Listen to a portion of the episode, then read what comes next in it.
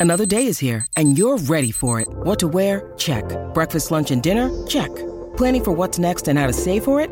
That's where Bank of America can help. For your financial to-dos, Bank of America has experts ready to help get you closer to your goals. Get started at one of our local financial centers or 24-7 in our mobile banking app. Find a location near you at bankofamerica.com slash talk to us. What would you like the power to do?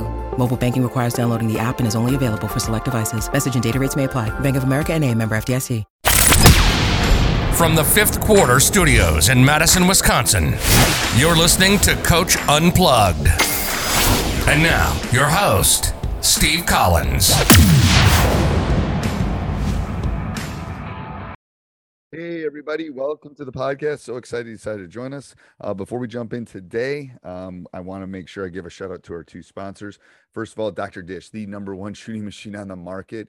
Um, they were their customer service is, and again, this is from a Midwestern boy. Their customer service is second to none. Whenever I've had any problems with with one of my three machines, they've always been able to help us. So go over and check out Dr. Dish. Mention Coach Unplugged, Teach Hoops, uh, any of our podcasts, Coach Collins, and they'll give you $400 off. You won't find a better discount out there. They will take really good care of you and make sure you tell them I sent you. And then also go over and check out teachhoops.com for coaches who want to get better. It is the one stop shop for basketball coaches.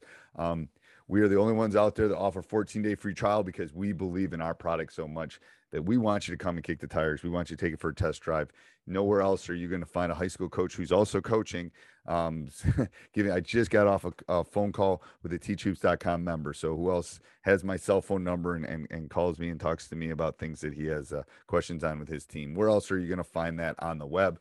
Go over and check it out. Um, like I've said before, it helps us keep the lights on in these podcasts and our YouTube and everything else free. So go over and check it out. And oh, one more thing I forgot. I was going to say, let's head off. Uh, go leave a review. We love those reviews. We read every one of them. Go leave those five star reviews. Um, and let's head off to the podcast. Bye. Okay, so we played it. We played in the the KMOX tournament a long time ago. I don't even think they do it anymore. Um, Not to my knowledge. Yeah, it was in Saint. It was in St. Louis. And then we went to Highlands. Are they the Bulldogs? I honestly couldn't tell They're you. in Illinois. They're in Illinois. They're really close to St. Louis. But Yeah. um, so you get pretty mild weather there. Hey, I got a question for you that I was talking to my assistants about. When what's your what's your rule on fouling in the last 10 seconds of a game? Do you foul? When do you foul?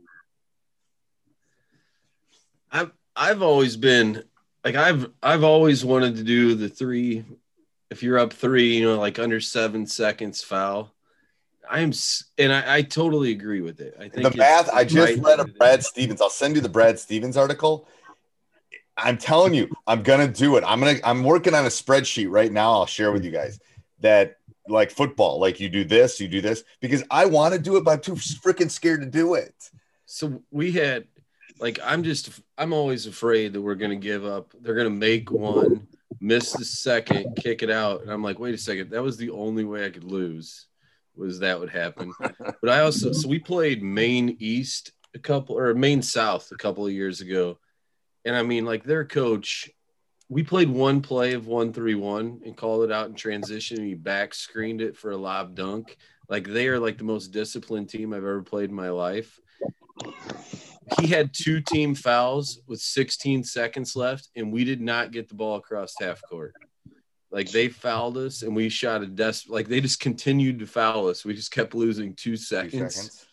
and it was like the most frustrating thing ever. You know what? But I bet he's practiced that. That's I think- Absolutely. I think the key to that is because if you watch what game was it the the Badger Marquette game where where Trice fouled and then we didn't box. I mean, everything had to happen just right, and that's like one out of a thousand.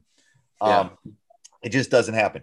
I think my only concern, this is why I asked the question. My only concern is I sometimes don't have the sharpest tools in the shed on the court. And I'm worried if I tell them to follow they'll literally tackle them. So Get a tech. yeah, no, or they'll get a deliberate foul. And they'll get Oh, the okay. So I think the key to that is teaching them how to foul. Um, Like as they cross half court. Yeah, like when to foul, how to foul. Because under seven, up three, I think you gotta foul. I do. I, and this is 30 plus years of coaching. I've won a hell of a lot of games, and I have never really wanted to do it. I think I have to start. I think the math behind it, this is what COVID will do to you. Um, says that you're not going to lose. You're not going to lose. You're not. Carolina lost to Duke by doing it. Okay, so Yeah. okay, so the stats teacher saying Yeah. you're fine. You're giving me one, I know, I know. I and. I bet I can find ten thousand that that's not the case. Yeah, yeah, no. I mean, I think it's about making sure you're teaching out proper boxing out too during the free throws. Right, So- and the thing is, it's That hurts in number. high school. Okay, so let's say you foul, and okay, so you're up three, and so what exactly has to happen for them to beat you? Okay, so it's seven seconds, right? And you foul, so they go to the free throw line. That means they got to, to, to they got to make they, one of two things. They have to make it, Right. and then miss, get the rebound, and then put it back in. Do you know? Do you know if he did it? But do you know if he did it based off an NBA analytics or is it? 'Cause You well, know, I don't think I'd do it unless I had two guys I trust to box out. I, Right. I, definitely think that's a key. If I got five eleven guys going against Yeah. six step four, I don't know if I would do it. But the missing is harder than you think unless you really practice it. Like the making the miss is hard. That miss is hard. Right.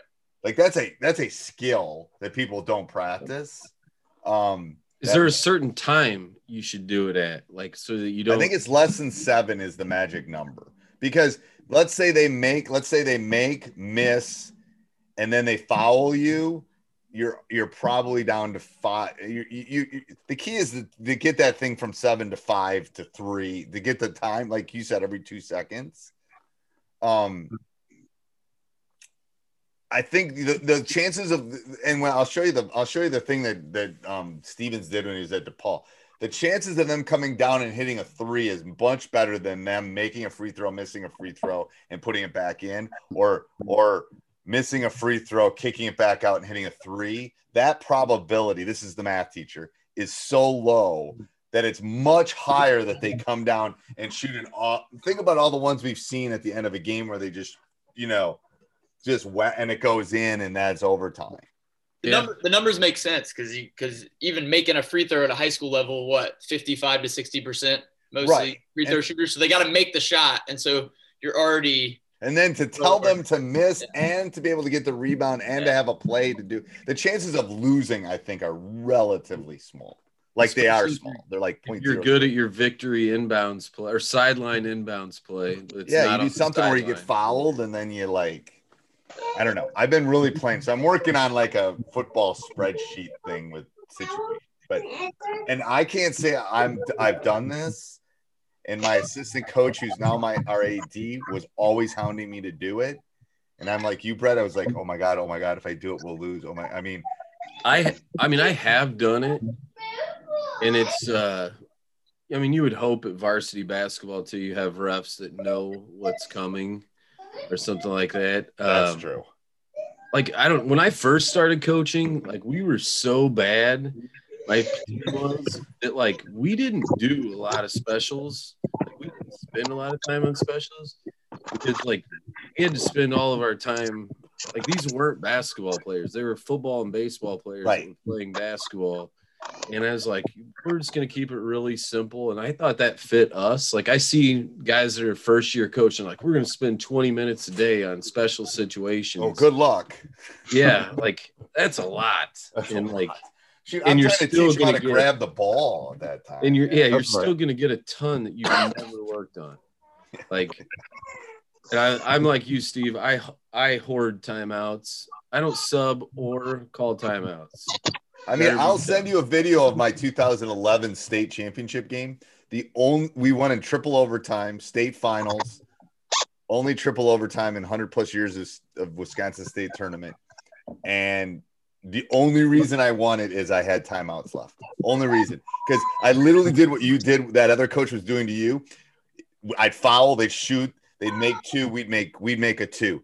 Then they'd make one, and then we'd make a. And, and I just was able to slowly get it back. And then it was either the first overtime or the second overtime. The kid did a a Webber timeout and didn't have one, and then my point guard went, and it was a great game. It was one of the best games I've ever seen, and I was able to coach it.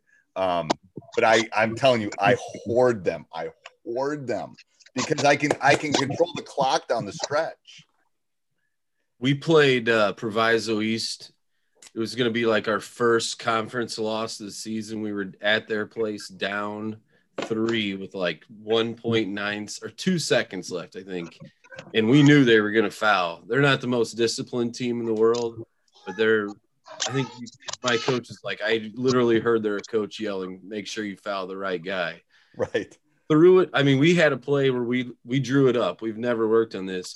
Threw it to a guy who caught it in the air and threw it right back to the inbounder who drilled a three in the corner because they i mean that's the other thing like it's really hard to inbound it and not get fouled in that situation I know. no way to win I'll do. I'll give you some advice that I've learned that, and I've said this on my podcast maybe a couple times, but um, every we never. And this is going back to hoarding timeouts. On a loose ball, we never call a timeout ever, ever. So Yeah, my like- guys know that the ball's on the floor. It's a scrum. We're going to get it, and that they're looking to pass it out of that scrum. Because think about how wasted those. How valuable is that possession in the second quarter on a loose ball? Really, this is a math teacher. Me, really, is it that important for me to have the ball there in the second quarter? I'm not burning a timeout there. So on those scrums, we practice it, and I say, you will get in trouble if you call a timeout. I'll call one if we need one, but you will never call a timeout on a loose ball ever. Like I hate the ones when they're jumping out of bounds and they call timeout, and it's three minutes into the game. It's like that possession means nothing at that point. But that timeout, like you said, Brett, is gold down the stretch if I need it. Like so, it's it's an advantage that I don't think a lot of people have figured out in our and we in and we have an advantage because no one knows we do that. Like they don't know that we're not we're never calling a timeout on a scrum ball ever ever. Like That's interesting as you say that because haven't you had situations where the momentum has maybe shifted or changed because you perhaps didn't call the timeout in that instant? if they, if one possession causes it, I got bigger issues if it's one possession that causes it to shift. Now you might get lose it and the guy goes down and dunks on you, and then maybe that's a possession thing. But I mean, of the I've probably done this for 15 years. I can probably name maybe one or twice that that's ever happened. But no, and and I'll tell you another thing. My sister and I were were texting back and forth today. I don't know if you watched the Badger Maryland game, but Maryland went to a zone for about three minutes in that game, and that's the reason they won because the Badgers didn't know what to do. So this is where we've been playing with the math of like, and I've said this on the podcast too. Like usually it's three possessions and we'll get out of it. So we're going back right now and tracking last season's games and figuring out okay, what happens if this? How many three possession scores did the opponents have where we should have maybe changed up defensively to get them out of their sync? Um, so we're going back right now. This is what we do when and when we're home for vacation on COVID. Um, so we're going back and looking at film and, and Hudl and figuring out okay how many times did they score, score, score, and we didn't change up, and then they like you said, it's a momentum thing. Like it's not that quantifiable thing that you can. You know, Brett and I have coached a long time, so we can you, we you can kind of sense it, but there's really no. I want something quantifiable that it's like, okay, look, they scored, boom, boom, boom. We got to get out of that. And then, and I saw it again in the Badger Maryland game. It was perfect. The Maryland coach, they did it perfectly. Just went to that zone for a couple minutes. It got the Badgers kind of out of sync, and then poof, that's all it took. You know, and the Badgers were scrambling the rest of the game. So, um, it's again something we're playing with to see if it works, but I think it will. Um, I like it. We've done that exact same thing before with three. You know, I'm, I'm trying to come up. Here's what I'm times in a trying to do, Brett. I'm trying to come up with a, a chart to give to a damn assistant coach and go here. Yeah, And then you tap me on the shoulder because I don't know. You know, you're in the you're in the fog of war at that point. So it's like I want to. I'm so we're still working on that for how that form will kind of look. But um, I tell people all the time that are just getting into coaching. I'm like, don't be the guy that's like, we're just going to play man and that's all we're going to do. Because then you, eventually you're going to be like, well, I don't have a team to coach. And that was my First of all, you're going to get somebody that's a better coach than you and has more talent than you. Yeah. They're going to beat you. We played. I mean, we even went, and I, I mean, I'm a man to man guy. I'm not a. I am too. Guy. We we I don't think we played a possession of zone this year, but we were really good. Right. Like the um, I've had teams. when you're really good from someone that's had really good play, you could I could literally have sat on the sideline in a lawn chair and had a margarita and it wouldn't. Swear to God. Like, okay, you guys want to go press, go. I mean, it doesn't matter. It doesn't. You know, as long as we're playing hard. Yeah. We used to go. We used to have a two-three that we never even worked on. We would just throw it in and make a team prove they could go against it like every once in a while. And they, we would be pressuring all over the place, not causing any turnovers. And we'd we'd go to two three that was not real aggressive, but not like on the elbows, throwing it out of bounds, throwing it right to hitting guys in the chest because they couldn't throw a you know no good pass. And we're like, what the hell? We just pressed all game and caused six turnovers, and we got Right. six out of our two three. No, and the thing is, if you're a pressing team, this is a funny thing too. If you're a pressing team and you just kind of take it off for two minutes, it's almost like the other po- guards are shell shocked. It's kind of like war. Like if you've just been bombed for so long, you just think everything's coming at you. Yeah. They get like Shaka did that at VCU when they were right in the height of all their pressure stuff, full court all game. All of a sudden, they're sitting in a two-three, right, and it's just a different game. right, and it just it, it's like this shock of like, I don't know, it's funny. It's so funny. Hey Bill, we got about six. Uh, we got about six inches of snow here, so I know you're jealous living in California. Oh, absolutely. The snowblower's been out once already. It's coming the second time soon. Oh man, I'm freezing and it's 50 degrees out. Fred, are you getting hit? Are you getting hit in Illinois? We've got about four inches. Four inches. The uh, I, yeah, I, yeah, I, I wanted to bring up. Uh, it was it's funny when uh, and I sorry I was a little bit late, but the conversation you were having about calling the timeout on a loose ball. I swear to you that it's been one of those things in my basketball career that I always like. I never do it either. Never. Very rarely, I should say. Say never. Very rarely. But I always, I always had assistant coaches or other coaches look at me like, and parents. Okay, is he going to call the timeout? No. Is it coming now? what about and then question question me afterwards? Why didn't you call like not like hey I'm curious why didn't you call it like why didn't you call that timeout? I'm like because it really doesn't matter. Right. It didn't really matter, right? Or even I don't know how you guys feel about this the saved loose balls, right? Reaching out of bounds, trying to Yeah, throw we were ball. talking about that. That, that, Okay. like diving out You're and then diving and then I throwing it in. those. Hate It's that. like- yeah, okay. there's good. plenty of those to call in the fourth quarter. Like when you're up six and all of a sudden there's a scrum, great time. Right. And then we Yeah. have rules about that. Like Yeah. I'll I'll tell them coming out of a 30, I said, hey, loose ball, we're taking one now. Like they they got to be able to shift, but it's like anything most of the game, we're not calling one. And it's like I, I'm telling you, and I and we did chart this a year ago or two years ago. We got like 85% of the balls. Like because we knew we were diving on it, and then every the other four guys know that they can get the ball and go do something. Like Mhm. so they're all excited because it's like someone's on the floor, and now if we they know we're not gonna like have to set aside out of bounds. So the other four are moving to try to get the ball because usually there's an advantage at that point.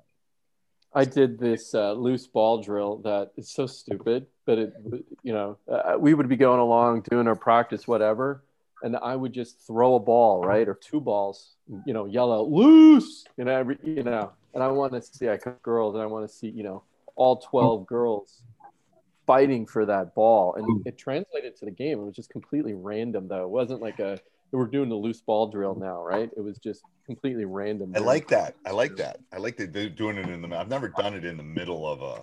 I've done the like switch drill, but I've never done it in the middle. I like that. yeah just randomly just whenever i felt like it if we you know just call it out loose and i would throw the ball to the opposite end of the court and everybody would just better go and chase it down Uh, most of the times they did. Yeah, we make that a competition. The the last person to touch the ball had to do like burpees or maybe a down Yeah, and back. exactly. That's what we Yeah. did too. Yeah, Your yeah. hand on it. I know. I'm always worried about somebody breaking a wrist or something. There's so Well, I'm a, I've I've I've doctors who are or I have a friend who's a hand doctor and he's explained how many little bones there are in here and it freaks me out, you know. Um because all I had one player uh, literally land on top of the ball, knock his knock his breath out for a good minute or two. Oh, No. I'm thinking about like that. All right. Does anybody have any specific things they want to talk about? I'm I'm giving you my like philosophy stuff. I had, I had a question stemming Yes. from last week. Um, probably open it to anybody. Uh, do y'all have a, a set process as when you put in a new play, how to make sure that the kids grasp the full concept? Because what I found is when I put something in, every player learns like one position in the play. Hmm. But then what you, when it comes game time, the substitutions are all kind of mixed up, and and then like for example, even on defense, I was doing a one through one press, and this kid was used to playing on the left. He's like, "Coach, I've never played on the right," and I was like, "It's the same thing." You know, it's just. Do y'all have a process of of uh, you know making sure that everyone understands the concept of the entire play? I know for me, uh, and this is a great example because last season we had two of our best players. We had the first one get sick, and then we had another one, uh, literally two or three days later, break his hand while the first player came back. So I made sure that we had at least uh, a good chunk of days before our next game. I, I would probably say two or three days, you know, would probably be, for me personally, ideal. I don't know about the rest of your coaches, but uh, just two or three days, you know, before your next game.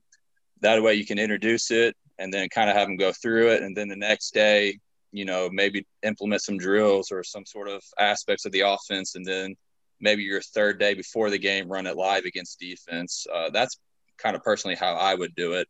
Or, you know, uh, obviously naturally at the beginning of the season, but, you know, if you have different personnel coming in and out, you know, I would definitely find a chunk of days before your next game to kind of, you know, see what uh, your players can pick up and not pick up with it. If, if that makes sense for you, man. Yeah, no, it, does. yeah. I mean, I just, I, I guess I'm looking for like a, like a, a step by step process. You know, this is we we first we draw it on the board and then we, you know, like because yeah, that's so the- why I've always I don't know what anybody said, but the teacher in me is going to tell you you have everyone learns differently. Right, right, right. So one kid has to walk through it. Uh, two starters might have to see it on paper. Another Right. starter might need to see video. So you basically every way a kid can possibly learn, you have to make. One kid might need to draw it out. Like that's why I have a a, a handbook. I make them bring a notebook to all our stuff. Some kids learn by actually doing it themselves. Some of them will can actually see it once. Some so you literally have to do it every possible way because they're all I mean, I might have a kid that has a 100 IQ, which is average for those of you, I'm a stats teacher. And then I might have a kid that has 165 IQ on the same mm-hmm. floor. So it's like this kid's going to learn one way, this kid's going to learn the other. So from a from a learning standpoint, that's what I've learned is I got to give them as many because I'm not sure which one's going to click. Mhm. Um, That's why I still do paper scouts and I still do odd. I still do our scout together, and then I do a, I send it to them, and then I make them walk through it, and I do because I'm never a hundred percent sure which way. By the end of the season, I kind of know how they all learn, but not definitely Yeah. not early. Um, I know I, I drew it out first, and then uh, those players who do get it, for example, will come with me, and then those who aren't 100% sure about the play would go with the assistant coach, and then they can go through it it's more more in depth, more step by step. Um, you know that way, at the end of the practice, hopefully, you know everyone's goal is to be on the same page.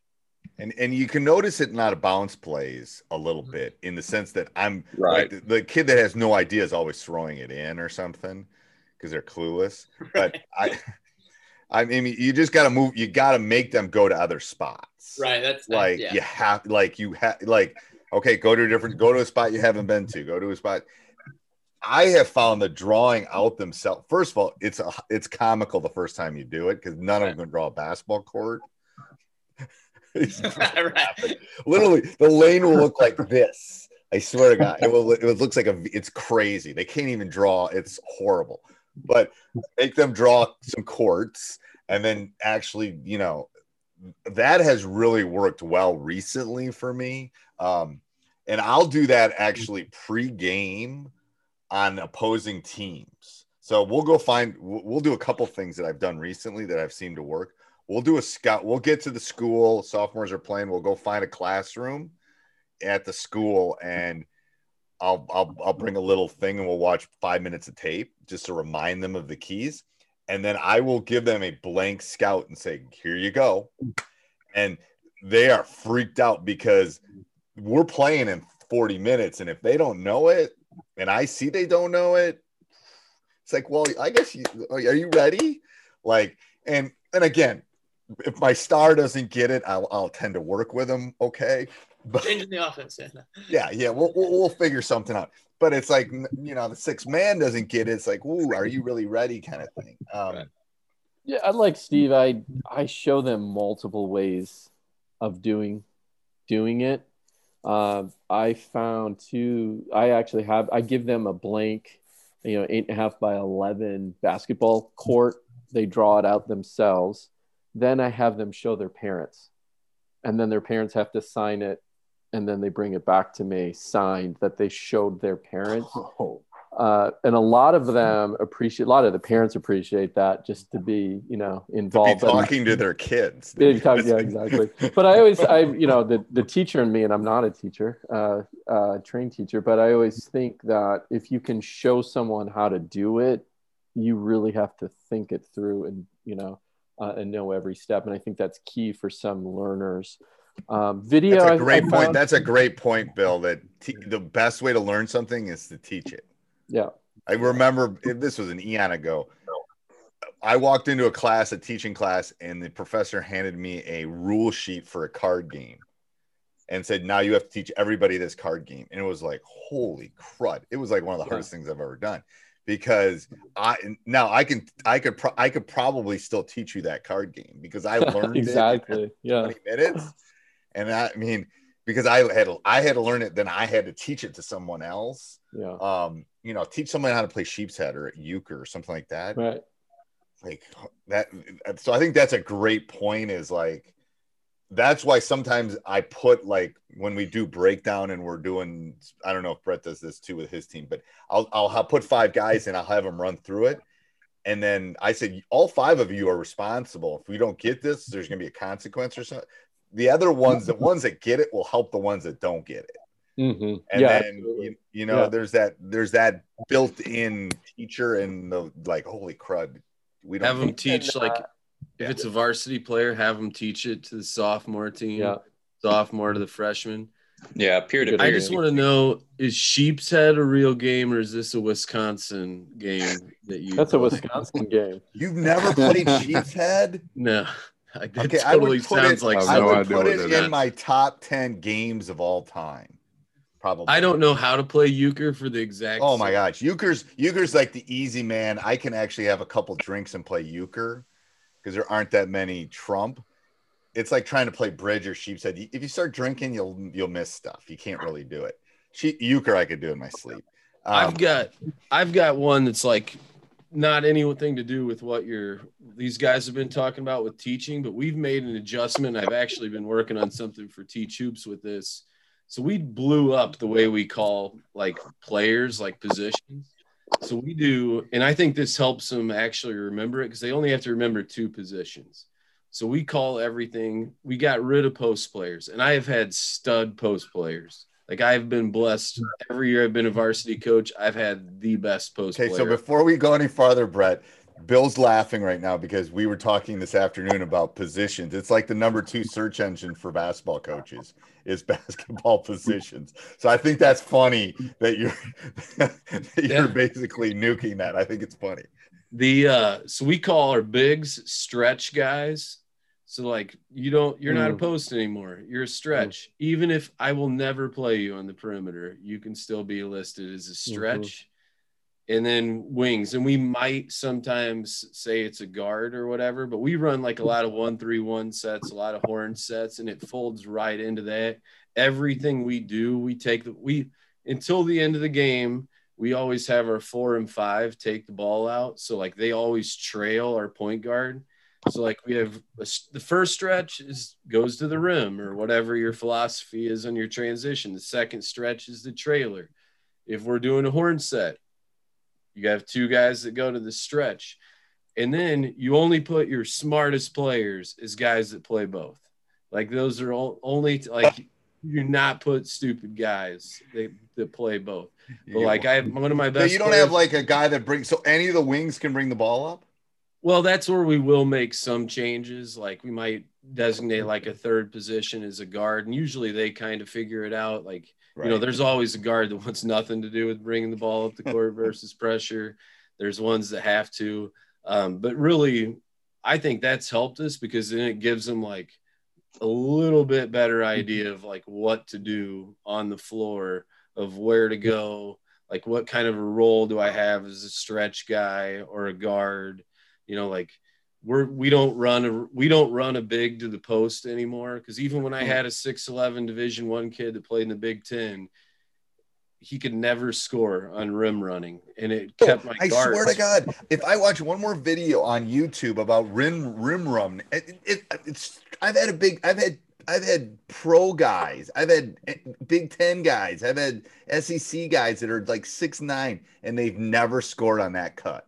Yeah I don't know why. but- i think i had barrett benson who played at northwestern the kid literally scored like 12 points on like transition rim now he got some breakouts and right. threw threw down some pretty big dunks, but that's not a rim run what they're talking about. Steve, the one I really liked, I was actually watching somebody talk about two side break on your uh, thing, and he had the guy stop at the free throw line, and that's one of the things we've started doing of talking about stopping there. And hell, we'll even have the first stretch run to the free throw line. If you don't get an easy basket, turn around and back screen the other stretch. Yeah, I like that. I like that two sided break because it what it does is it leaves the other side open too.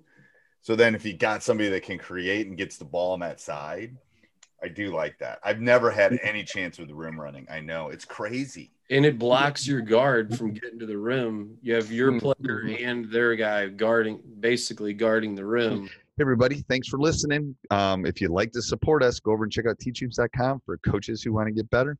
Also, subscribe and like. We do appreciate those. Have a great day. Sports Social Podcast Network.